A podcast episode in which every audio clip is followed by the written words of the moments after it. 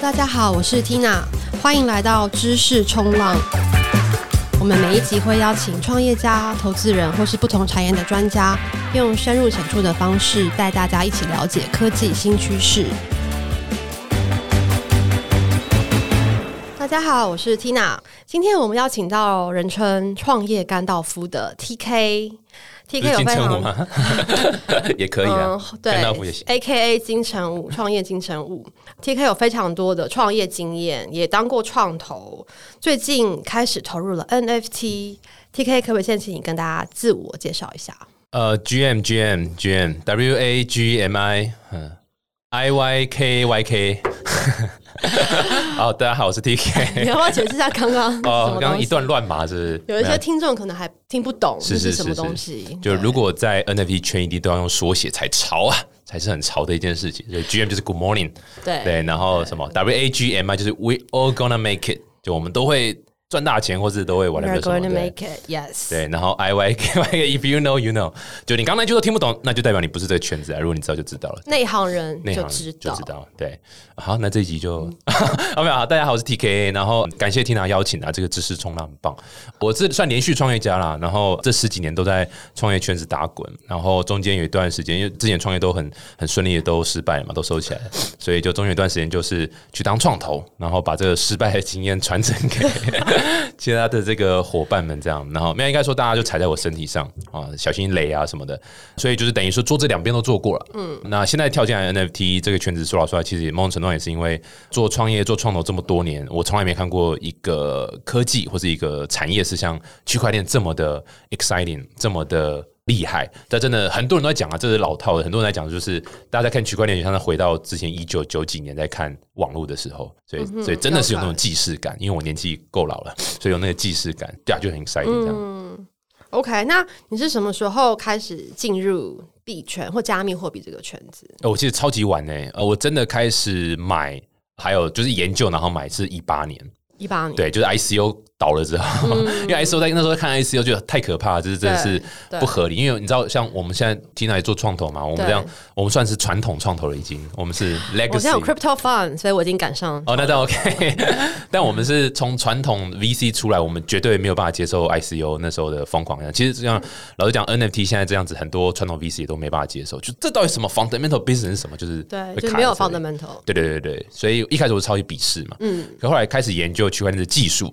然后开始自己买第一颗，就发现说，哇塞，这个东西其实是，yes，当然很多炒作、很多诈骗、很多直销相关的，可是它的确是很有 potential 去改变很多事情，这样。嗯，potential 在哪里？对啊，我觉得最简单就是，譬如说去中心化和 ownable 这几个事情是我觉得最 exciting，就是像现在 Web 一点零出来的时候，其实某种程度上是还蛮去中心化。你看 Reddit 或 PDD 或 whatever 什么东西。嗯但是现在进化到二点零，就是又又回到中心化，对不对？就这几个这样。但你现在就是人们开始意识到说，哎，我是不是不一定要只能依附在这些平台上？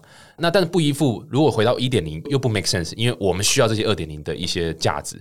所以这时候让三点零的出现，就是说有点像，哎，我现在加了一个 ownable 的 content 的概念，我可以让 user 你不会失去你任何资产，你不用依靠它，嗯，但你又不会失去任何资产，因为所有资产都是你的。那即使你在这个平台产生的一些累积的东西，也都是回到你个人的资产。那这件事情就更完整，可以做到去中心化和这个所谓的你知道，我们不要讲乌托邦啊，但就是你知道另外一种经济体啊。所以我们自己来看是觉得它不一定是在解决现在既有产业什么问题，但它在 create 一个新的经济体。让那个世界重新去把这些基础建设做好，这样。虽然在平台上，可是因为透过可能是比如说钱包这个东西，所以用户他可以真的是有还是是自己 data 的 owner，嗯，所以这个元素可能就可以开始改造整个下一波 Web Three 的这个基础。对，OK，没错。那我们来谈一下你最近的创业项目好了。你一开始从 Fancy 这个网红募资平台，那后来好像就开始转型到做 NFT 音乐发行平台。对，对，为什么会有这样的一个转变？呃，这个问题超好的，这就是这个我们一开始是做，也说募资平台也是啊，但是我们其实底层是走 fans token 的概念，就是粉丝代币。嗯、对，那主要就是说你让粉丝可以梦成像投资你喜欢的艺人或网红这样，然后当他们起来之后，他的 token 可能也跟着涨这样。所以我们就开始觉得这个 idea 超酷的。如果我们可以 tokenize 一个人，哇，这个非常非常酷，把它变成证券化这样的概念。当然不是真的证券啊，嗯，因为想躲避这些 regulation 问题。但我们后来发现有一个蛮大的一个潜在的风险，这个 fans token 你买到，你主要它的价值会 depend 上你跟这个艺人之间的一些互动，比如说可能见面会啦，可能优先参与什么东西啦，或者是什么东西商品的折扣权或什么 whatever 这样东西。像那个 Gary V 也是嘛，就是你可以优先参加会议啊，干嘛的。那但是那个艺人或网红，尤其是网红更是这样，就是说我很有可能会突然我就踹个五个月、三个月，我就不做了啊，或者是我因为某种原因，我就我的演艺生涯就停止了。我不再讲王力宏哦，但是就是因为某种原因，可能就是 whatever 什么原因都有。都会剪嘛哈，剪进去当预告，对啊，所以是太多风险在里面，所以它一旦停止提供这个 social interaction，这个 token 的价值就基本上就趋近于零了。所以我们觉得比较好的做法还是让 token 的价值本身是回到这个作品它本身，而不是依靠那个人。我们就会觉得比较 long term，比较保险了，比较安全这样。所以呀，所以我们就很快就跳到 NFT 这样。OK，除了这个音乐 NFT 平台之外，其实你最近又做了另外一个。也是音乐相关的 project，叫 Meta Boom，它号称是一个元宇宙的音乐播放器。对，可以解释一下这是什么东西？啊，Meta Boom 其实也是很自然，是我们做那个 Fancy，就是音乐 NFT 发行平台嘛。我们从去年呃，应该说今年一月初开始，算是转型做音乐 NFT 发行，所以我们帮很多艺人歌手发行，把他们的歌曲变成 NFT 发行，这样。那成绩也有，也不错。可是我们觉得还可以更好。然后另外一点是 NFT，单纯把歌放包成 NFT 来发行这件事情，它不那么 Web 三，它不那么直接，真的是截取到区块链的精神。它比较像是有点像是，我就把一些资产把它包包成 token，然后在链上可以做交易这样。那我们觉得不够，这不会是一个完整的 final version 的一个 music NFT 的 ecosystem。所以我们在想说，哎，那到底还缺什么东西？然后其中一点还蛮蛮明显，就是。买家就是这些，不管是 fans 啊，或是 speculators，或者反正买的人，他们会觉得，哎，好像他的 incentive 还没有那么高。对音乐人来讲，我一首歌放在 Spotify 是零块钱，然后或者几千块台币、一万块台币，可是放在 NFT 我我可以拿到五六万，甚至几十万、几百万，这个 benefit 很明显。可是对买家来讲，他就哎，那我买这个干嘛？这样子，除了听之外。我们自己在思考 NFT 的下一个发展的场域，绝对就是 Metaverse，所以这是第一点，就是 Metaverse 是一个很重要的点。所以我们一直在思考怎么把音乐放到 Metaverse。音乐在 Metaverse 绝对不会是在 Metaverse 里面签一个 Spotify API 就结束，绝对不会是这样子。这个是不 make sense，因为那个不是 NFT。在 Metaverse 里面，如果都是一样，就是中心化服务的话，那个只 again 就是叫应用软体，只是一个虚拟空间。在元宇宙 Metaverse，你人可以活的一定要是 NFT，Everything has to be NFT 这样啊，所以怎么在那边播歌啦，怎么在那边去做呈现，这是我们的一个重点。那第二个是现在来讲，会你 speculator 来讲，你去买 NFT 音乐 NFT，你在卖的这个涨价空间其实是没有那么不会像是艺术画作这么的夸张的高。所以我们在想说，如果单纯靠涨价的空间起伏来吸引人是不够的，所以我们就设计了一个 token reward。我们做了一个 protocol，那这个 protocol 叫做就这个 protocol 这样，那它主要是呃有点参考 GameFi 的做法，就是我们去奖励这些播歌的人，他只要有买音乐 NFT 放到他的 Meta 部里面，也是本身也是个 NFT，然后去做播放，他就可以获得 token reward，所以这基本上就是跟 play to earn 是一模一样的概念。那我们叫它 DJ to earn，就是说 whenever 你只要 become a DJ，你有 Meta 部你就 become a DJ，become Meta DJ，然后你把你的歌曲放在你 Meta 部里面播放。你就会依照播放次数去获得你的 token reward，所以 in a way 有点像是去中心，我不想用去中心化这件事啊，但是这个字啊，但是它有点像是把本来只有 Spotify 可以做的事情，我把它分散出去，让每个人都变成自己的一个 radio，自己的一个串流平台，然后你去播歌，你可以收到获得收益这样，所以这是 Meta 部的一个大的 picture。所以假设我现在上去 Meta，它是一个。App 嘛，现在还是什么样？啊，现在是还是一个平台，它是就是一个网站，在 web 上。所以用户他上去一个网站，然后我，然后我需要钱包吗？我需要什么东西？对，你要先 mint 这个 Meta，我要先 mint 钱包，我需要 MetaMask，你需要 MetaMask，然后你刚刚提到说有这个东西之后。可以去播放歌曲，那我它应该是 NFT 歌曲嘛，对，对不对？那上面会提供我也可以去 mint 或是买 NFT 歌曲嘛？对，就是 Fancy 网站还活着的 还在的一个用意嘛。就是假设你没有任何音乐 NFT，、哦、那我们也有这个音乐 NFT 的 marketplace，、嗯、你可以买、嗯、啊，买完就可以直接放到你的 Meta Boom 里面。所以就是一个一条龙的服务。因为的确现在 NFT 音乐好像比较少，因为大家现在比较熟悉的一些 NFT marketplace 都比较像 OpenSea，的确比较多，还是一些头像啊，或者是一些艺术品啊，或者是一些 gaming 游戏的东西。音乐的确是一个，虽然音乐场面非常的大，但是 somehow 它在 NFT 产业，目前它还算是一个比较小众的一个市场。对对，所以你你真的是一个先驱。没有没有没有，先就死在 沙滩上啊！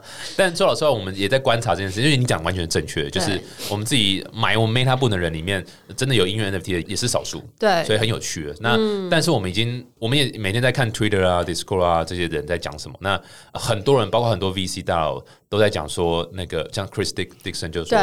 他说：“Music 就是下一个 NFT 的，是的 next wave 这样子，嗯嗯嗯因为对，就基本上你知道，画作也也 NFT 了，那什么 NFT 了，那音乐还没有 ride along 对这个 hype。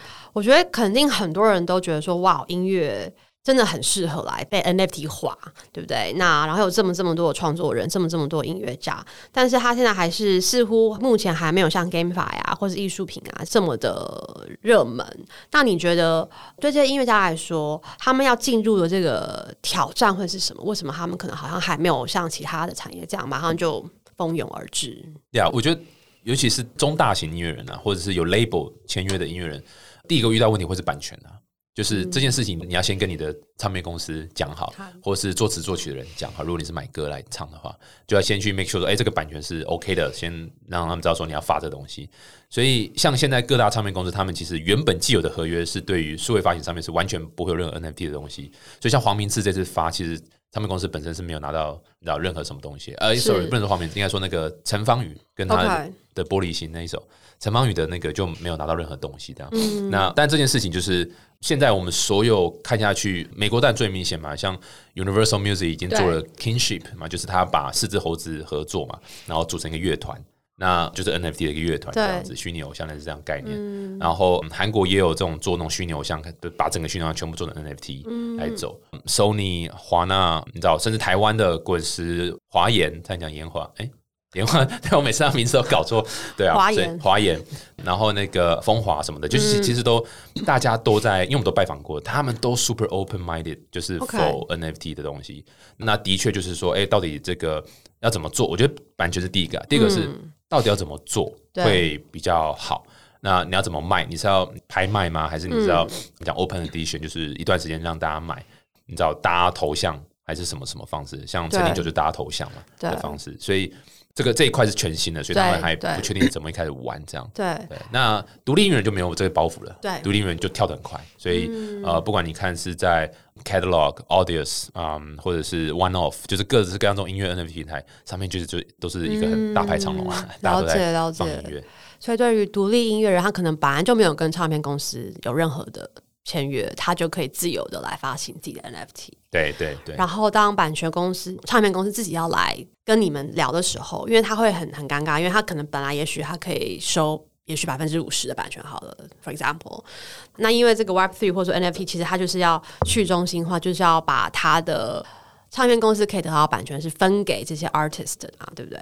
倒不一定是这样，就是说，因为它大部分做法是，呃，唱片公司会有母带的版权，所以母带版权它可以卖给串流平台，它可以卖给 whatever，你知道，授权给电影啊或干嘛有的没的。那所以它本来就是会拿到那些权利金，然后再去分给歌手这样。对、嗯，所以 NFT 对他来讲就是只是另外一个 channel 去变现他的资产。哦，所以他还是照他原本的分润模式走，只是他现在多了一个 channel。那的确比较像你刚刚讲，比较会说，我跟 label 有签约，嗯，但我不鸟他，我自己放上去发 NFT，然后那个钱又都是加密货币。直接进到歌手的口袋呃的那个钱包的话，那 yes 就会有这个问题，就是歌手可以得到的这个 cut 就会多很多，因为他可能就不用分那么大一个给唱片公司。不过当然，我觉得平台还是会分，只是说他可能不会分像唱片公司那么多。像我知道 OpenSea 应该是拿一个 ten percent 的一个 cut。所以你觉得未来可能音乐是一个下一个要爆发的产业？Oh yeah, 绝对是。各位听众，如果对有那个投资人，记得来找我们。对啊，因为 因为其实创业最怕就是 timing 没抓准，没错。如果太 early 的话，假设他五年后才爆发，那你就差三。可能完全同意，这方面我是老老鸟了。没错，OK。那最近你很多其实好几个创业经验，其实都是跟这个所谓的 creator economy 很有关联。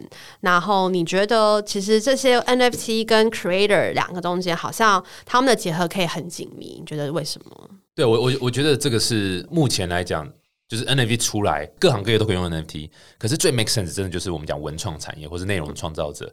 那为什么这样？是主要还是因为内容在创造出来的时候，在现在这个时代，它全部都数位了，不管是画、歌曲、戏剧，或者 whatever 什么东西，它都是数位了。现在已经很少看到纸本的这样。所以，但因为数位时代下，对不对？帮他打一下广告。数位时代下，这个数位的资产都趋近于零，因为太容易被 copy PAST。我每一个，你知道，我只要大拇指加，对不对？就是加中指是无名指，我就可以 copy paste 一个档案了。对，没错嘛。但我这样子是是，就 Control C Control P，我就结束了一个档案的复制。所以，然后又是没有办法被证明这档案的真伪，然后或者是你的 MP 三跟我 MP 三一模一样。所以在这样的状况下。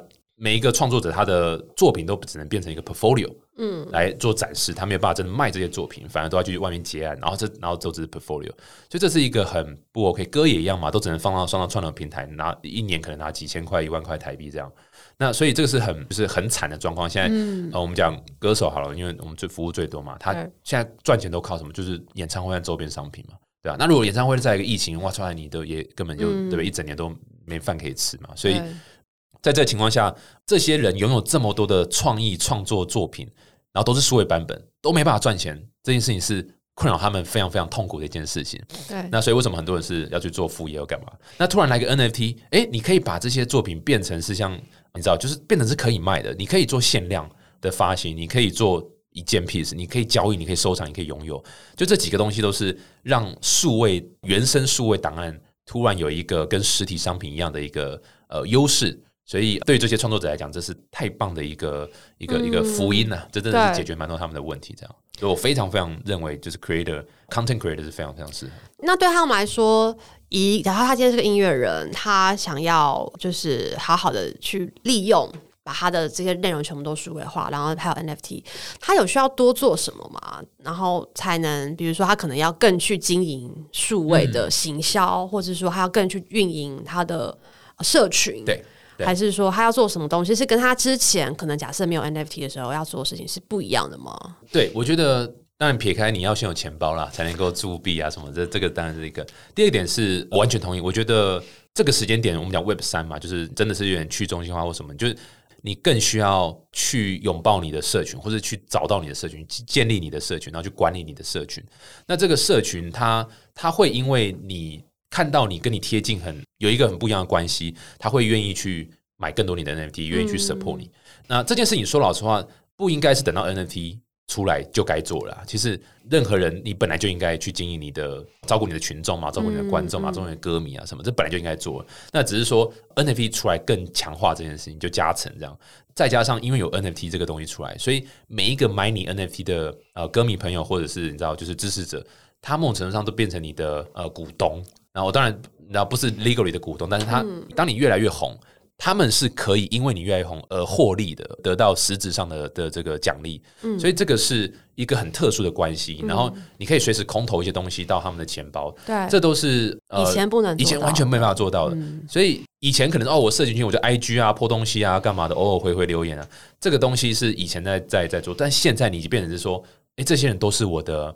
股东，我要怎么样去跟他们开股东会？没有，没有到开股东会，但怎么样去照顾他们？我的所作所为，我的成功会影响他们，我的失败当然也会影响。但就是我，我跟他们已经不再是一个由上而下，而是我们一起去 build 个东西出来。那这个东西大家可能觉得哦，好累哦，好烦哦。但其实这个力量才大。这就是为什么你在 NFT 最红的不是阿姆或是 Snoop Dogg，而是猴子。和 Crypto Punks，、嗯、这都是完全社群起来的，是。绝对不会是阿姆出来，或是 Snoop Dogg 出来，哎、欸，来哦，大家哇耶 NFT 不会、嗯，全部都是社群出来，这个力量才大，嗯、所以啊，所以这个是一个，就是我们非常建议 Content Creator 一定要去花时间在这一块，因为这个是之后未来最多钱也好，或是你的名声，或是你的成功的这条路是这样建立起来的。所以之前可能一个粉丝跟他的，比如说喜欢的歌手，他可能透过买一张唱片、买一个交易、一个演唱会，可能就结束。可现在 NFT 可能变成一个他永远跟这位艺术家的一个连接，然后透过这个 NFT，就像一个 membership 的概念，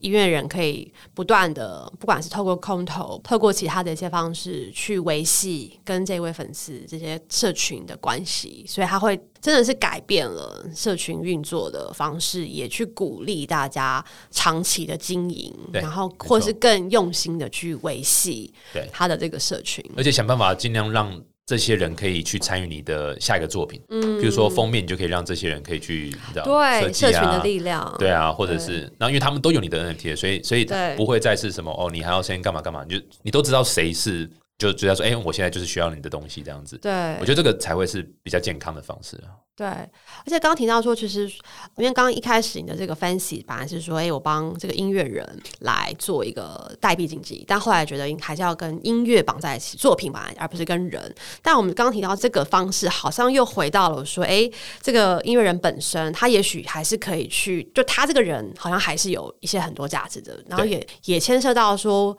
接下来可能会很红的，比如说 social token 或是 SocialFi 这样的一个一个概念，你怎么看？说到底是不是未来的音乐人他们的这些 token，也许真的是粉丝拿到之后，他是可以去分享这个音乐人他未来所有的一些演唱会也好，任何作品的一些收益的。嗯嗯呃，对啊，就是所以其实 Fancy 转到从粉丝 token 转到这个 NFT，其实还蛮自然的转的，因为它 mission 还是一样，嗯、只是。只是把 token 变成 social interaction，变成嗯呃作品本身这样。嗯、那我们自己其实一直也一直在看这种所谓要类似带一点分论的动作啦，嗯、或者是什么。那像 Blau 不是有做 Royal 嘛？Royal 也是一个专门主打，就是我歌曲的一部分的版权，我就我就我就把 tokenize 掉卖给粉丝这样。对，其实 March X 之前就在做是类似这样的东西。March X 后来有这个 project 还在继续？没有没有，他们转成 DAO，转成一个、哦、对 Focus 我记得如果没记错，负责艺术买卖的一个道的 NFT 的道。But anyway，就是这样，这个题目绝对是大家一开始想到音乐加区块链，第一秒马上想到的就是这个东西，很合理的，对，非常非常合理。那我们其实也讨论过不少次啊，但我们其实一直没有办法说服我们自己这是一个对的路或好的路。但 again，这是我们自己个人的意见，不代表是这，就是最主要原因还是 regulation 啊，就是。这个东西，你只要牵扯到分润，不管用什么方式进行分润，它就是基本上它就很有可能会被列为证券这样。OK，所以如果真的是列为证券的话，其实所有的这个区块链都不能做了。OK，你变成要限制很多人是不能进来，嗯、那这就是不 make sense 嘛？这是不是，是不是 open 的一个链这样，呃的一个 protocol 这样。然后另外一点是，其实说老实话，版税收入这件事情，或者是不管是公播权的收入啊，嗯、或者什么的收入，这件事情其实很。很多是很复杂，然后很多不是科技的问题，很多是既有的人的问题。对，所以很多既得利益者啦，很多人在这边，他们不太可能会因为哦，你有一个呃公开的以太坊，好，我就超乖，我就把东西都丢上去，不可能。所以你要么就是收到的钱会有问题，要么就是呃，你知道，就大家大家之间人根本就就不配合这样。所以我们的脑袋一直觉得说，区块链的东西不一定那么适合解决真实世界的产业的问题。嗯，那它也许更适合是在。反正区块链本来就是创造一个新的经济体嘛，我就是先把那个新的经济体那些东西先顾好，打造新世界。对，对对，打造新世界，不要管旧有的一些规则。没错没错，的确，我我知道很多版权是很复杂，比如说一首歌，它可能歌本身有一个版权所有人，可能歌词，然后旋律，然后每一个可能都是有不同的所有人。啊，然后当你要去。一层一层的去想，试着去说，哎、欸，那这要怎么去重新分配？可能是非常大的一个工程，对，蛮麻烦的。然后这些人，对啊，就是也都不在你的 control 中，所以有点难预期说，哦，嗯、我推个东西，然后叫他们上来的。所以还不如就直接做新的规则，然后如果成功的话，大家就会进来。对啊，应该说就是。就是新的经济体，我们先准备好了。嗯嗯，我觉得，然后像另外一个很常讲到，就是盗版的问题嘛。大家说哦，区块链可以解决音乐盗版，可以解决什么东西盗版？Again，在真实世界中，我觉得你不可能因为有区块链，大家就不去哔哩哔哩看，或者不去哪边看。反而比较 make sense 是说，在 Web 三的世界里面，每一个服务提供者，他都一定会去验证这个作品的来源是不是真的，这个 contract 的 owner 这样。所以这件事情是很好，在区块链世界是非常非常简单做的。所以每一个 Web 三。当越 Web 三越来越大，每一个里面的 service provider，它都一定只会接受正版的东西，而不会接受盗版东西，因为那很容易被 identify。所以大家也会支持 service 去做正版的这个服务，有点像是说 Web 二点零的世界，现在的世界我们已经算了啦，这个盗版不太可能。那但是在 Web 三，大家的公司一定都是这样，就是因为很好验证，所以我就是让正版的进来，然后那个世界就会是一个盗版比较难活的一个世界。不过说到这个问题，我最近看了一个报道，就是他说。Blockchain will not lie to you, but you can lie to blockchain。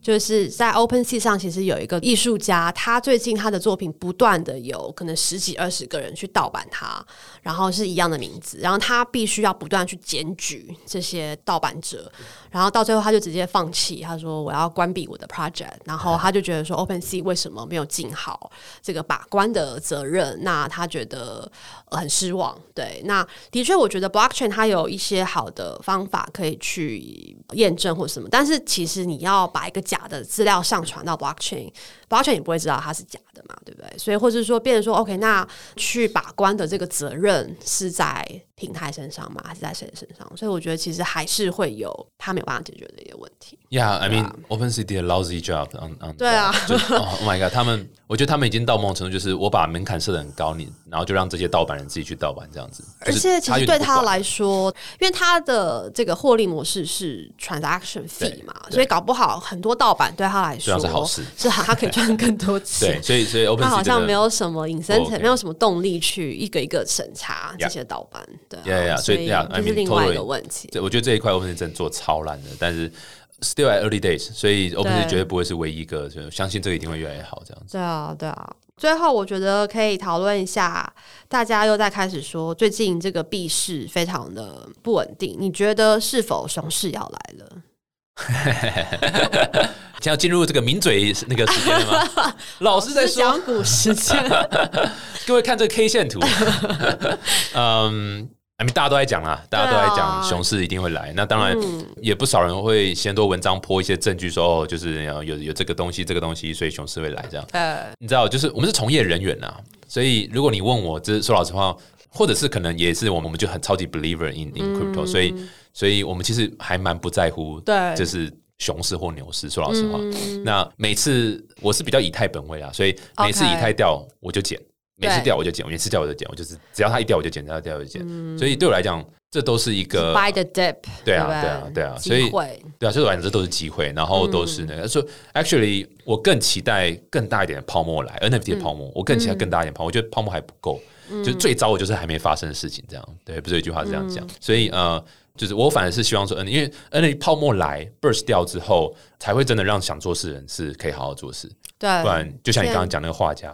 一大堆诈骗，对啊，对啊，很讨厌的。然后一大堆，这有人像昨天那个那猴子那个也被害了嘛，Monkey Kingdom 嘛，我没记错，对，被害。所以嗯，太多骇客的诈骗在这边，所以我觉得就是洗掉一波不想做事的人，然后真的让这个做产业的人可以可以做。所以我真的还蛮呀，looking forward to bubble 和熊这样。期待熊市是不是？好，好好做事更多啊！期待熊市好好做事。哟，现在熊市好好做，哎，双压。还 没有单压单压，对啊，我也我也同意了，就是的确现在真的是很多钱进来了嘛，所以也会有更多的问题。那不管是创业者，不管是投资人，其实都会觉得哇哦，对啊，很你说像感很强。像你是 VC 嘛，就是你听那些 Crypto Fund 这样说，哦，我一个礼拜投三家团队，就你一定会觉得说，Does it make sense? I mean，这当然是不一样的世界，我们就是会觉得、嗯哦、OK，那有不一样的做法。可是对。这 fundamental 它还是一个投资嘛？对，就是他们的一个策略或者它的逻辑，可能是说，哎，因为牛市的时候什么都会涨嘛，所以你买什么都会涨，然后就是 spread and pray 嘛，反正我投越多，那大家都会涨的比例是高的，那就可以用这样一个策略。但肯定在一个正常的。市场或者是说熊市，它肯定不会是这样的一个节奏。对啊，所以我觉得肯定的确现在是市场是非常的热。对对对，呀，不过对啊，I mean 这个的确真的蛮难回答。I mean 我自己也认为股票那个不管是台股、美股，早就该 修正一大段，可到现在也都还没修正。美股有修正啊？啊，但那也不多啊，就是我想象中是来，你知道，就是 OK OK 大跌，对大跌这种，但是呀，就是目前都还好。蛮难讲的，I mean，大家都在讲明年会熊市，不过嗯嗯嗯，我还是蛮乐观的。但这乐观不是说不会跌，就是我还是蛮乐观，不管是熊市或牛市都会都会 long term bullish，长期看好。那短期的波动我们就平常心对待，反正已经经历过好多次了。没错没错，听到自己的听众朋友有没有很失望？浪费了半个小时听，没有任何答案的一个回答。对。好，今天非常感谢创业甘道夫 TK 来跟我们分享音乐 NFT，还有最近币市的状况。那知识冲浪，我们就下次再见喽，拜拜，拜拜，GM GM。